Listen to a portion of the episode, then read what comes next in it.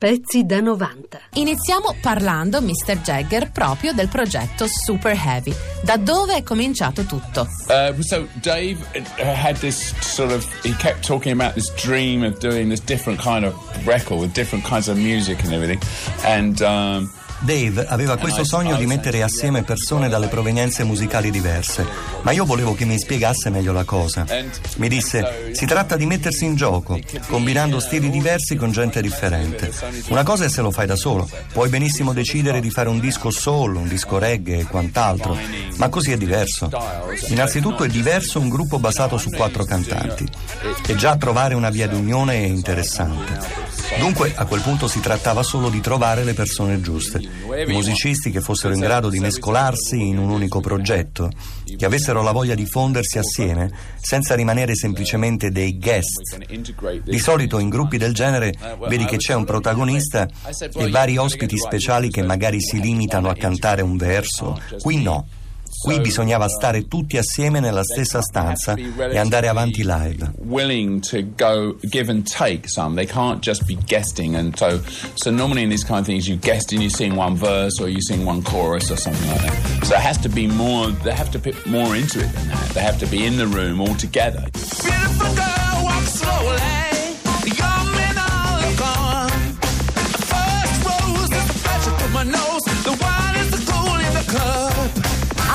Unbelievable dal disco d'esordio che forse rimarrà anche l'unico dei super heavy, la mega band eh, con Mick Jagger a capitanare il tutto che stiamo intervistando. Ma per lei personalmente, signor Jagger, che tipo di esperienza è stata? Well, it was a good experience, you know. I thought it was a different experience being in a being in a in a group of people from slightly disparate musical styles, different ages, different um, Bah, è stata una bella esperienza e soprattutto un'esperienza totalmente diversa.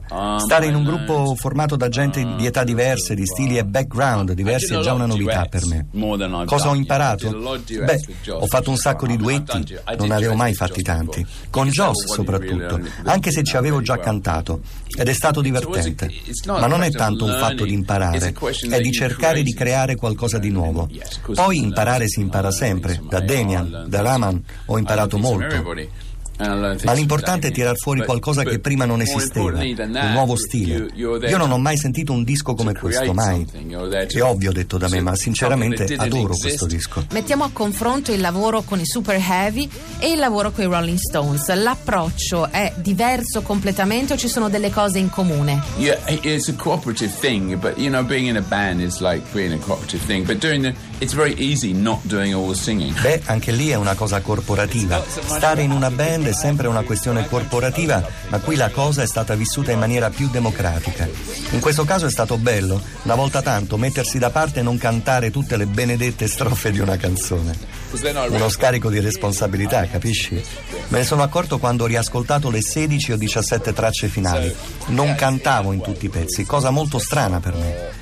Da un altro lato sono stato partecipe di tutto il processo produttivo, anche il missaggio, che è stato un momento particolarmente intenso. Ci ho passato un sacco di tempo al mixing. Intense to get that right. I mean, I was, that's a, that was a really intense process and I spent a long time in the mix. È molto noto il suo amore per il reggae e la sua frequentazione con grandi musicisti reggae e con la Giamaica fin dagli anni 60. Ce lo racconta? Well, I knew Bob, I knew Bob Marley quite well, and and, uh, and um, you know he was very sad that he died so prematurely, and and I really admire him as a songwriter. And it, I didn't know Damien before. I didn't know Damien at all. And Damien, in, in Damien, oh, conoscevo Bob Marley e tuttora mi rammarico della sua morte prematura. Ho sempre ammirato il suo songwriting.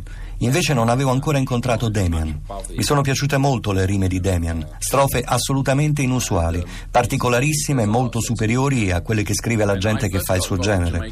E in più il ragazzo ha un ottimo senso dell'umorismo.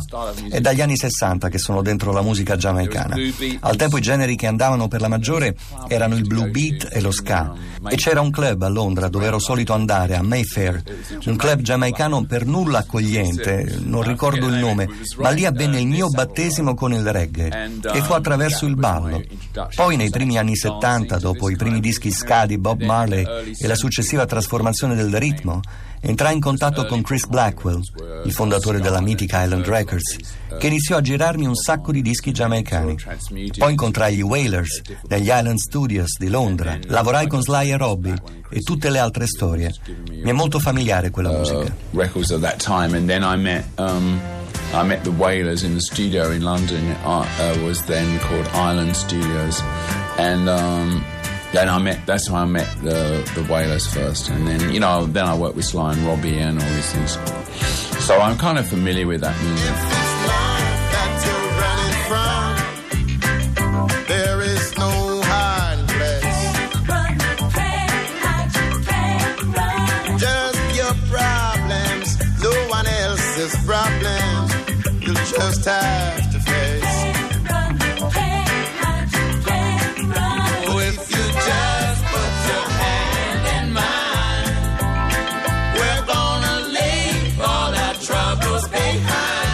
Era il Mick Jagger degli anni 70 assieme a Peter Tosh in questo pezzo che si intitolava Don't Look Back. Ma torniamo ai Super Heavy, signor Jagger. Ha dichiarato che lo scopo di questa band è quello di andare oltre i generi, però non vuole parlare di world music. Ci vuole spiegare un po' in che senso andare oltre i generi? Yeah, it's good to get people to think a bit outside of boxes. You know, I mean, music's always been like pigeonholed in boxes. To be honest, uh, it's not a new thing. Um, è bello che la gente inizi a pensare fuori dalle categorie. La musica è sempre stata catalogata in quelle che io chiamo gabbiette per i colombi. Non è un problema nuovo, ad essere sinceri. Anche iTunes è un affare di gabbie per piccioni. Se non entri in una sei fregato e se compri iTunes sei ingabbiato. Siamo tutti concentrati sui generi. Faccio un esempio. Una volta ricevo una mail dall'organizzazione dei Grammy. Se volete partecipare col disco, devi riempire questo documento indicando entro entro la prossima settimana la casella con il genere dell'album. Il bello è che quelli del Grammy si aspettano che tu indichi il genere che vogliono loro.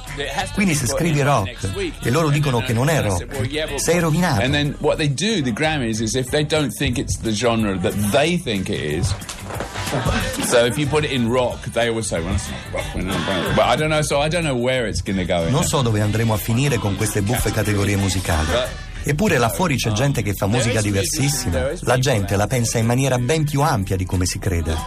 And, and, and you know, it's not only that people are more kind of wide than you, you think in a lot of ways. Uh, speaking about new music, uh, how do you think is it possible that while you are finding a new, a new music, a new way of expressing yourself? Yeah. Parlando ancora di musica nuova, di musica contemporanea, come si spiega a Mick Jagger il fatto che mentre lui stesso, come dichiara, cerca di sperimentare, con uh, i super heavy per trovare un nuovo linguaggio, una nuova musica, c'è eh, dall'altra parte una giovane e virtuosa generazione di musicisti, pensiamo a Jack White, pensiamo ai Black Keys e molti altri, che invece di andare avanti ritornano indietro al rock blues, agli Stones, per esempio. Yeah, I mean, I think the band like that, up to a point they do, you know, like the band like the Black Keys, it, it, it, of course it looks to the past the same as we look to we look to the past to, for our inspiration, they look to the past for theirs, but what comes out Beh, band come i Black Keys è chiaro che guardino al passato, così come noi nei 60 guardavamo al nostro passato come fonte di ispirazione. Si tratta semplicemente di una continuità col passato, una continuità che esiste anche nel pop. E i Black Keys alla fine non suonano come i Rolling Stones perché vengono da un contesto completamente diverso.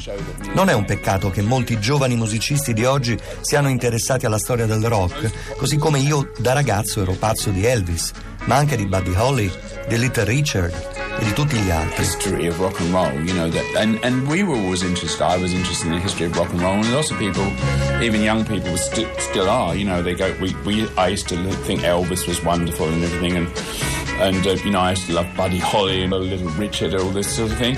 And in the same way that people like the Black Keys or you know what other bands. A proposito di Stones, perché Mick Jagger non ha ancora scritto un'autobiografia? Dopo il grande successo di Life di Keith Richards sarebbe il suo turno, anche come esempio per le nuove generazioni. Uh, yeah, it's it's kind of really, to be honest, um, quite soul destroying and uh, going back and, uh, over your past, I think it's really rather damaging. Beh, sì. Ad essere onesto, credo che sia piuttosto autodistruttivo andare a rimestare nel proprio passato, piuttosto pericoloso per la propria psiche, soprattutto se è stato un passato difficile. Insomma, se hai avuto una vita difficile è psicologicamente destabilizzante tornarci sopra. Ma quella di Keith Richards di biografia le è piaciuta? I didn't read it, no. I did, did you enjoy it? Non l'ho letta. Signor Jagger, ma lei veste spesso di rosa? Adoro il mio abito rosa. Lo indosserò anche domani a colazione. I love my pink suit. I, I'm going to wear it tomorrow morning for breakfast. Yes. With your red, red lips on your white, white face.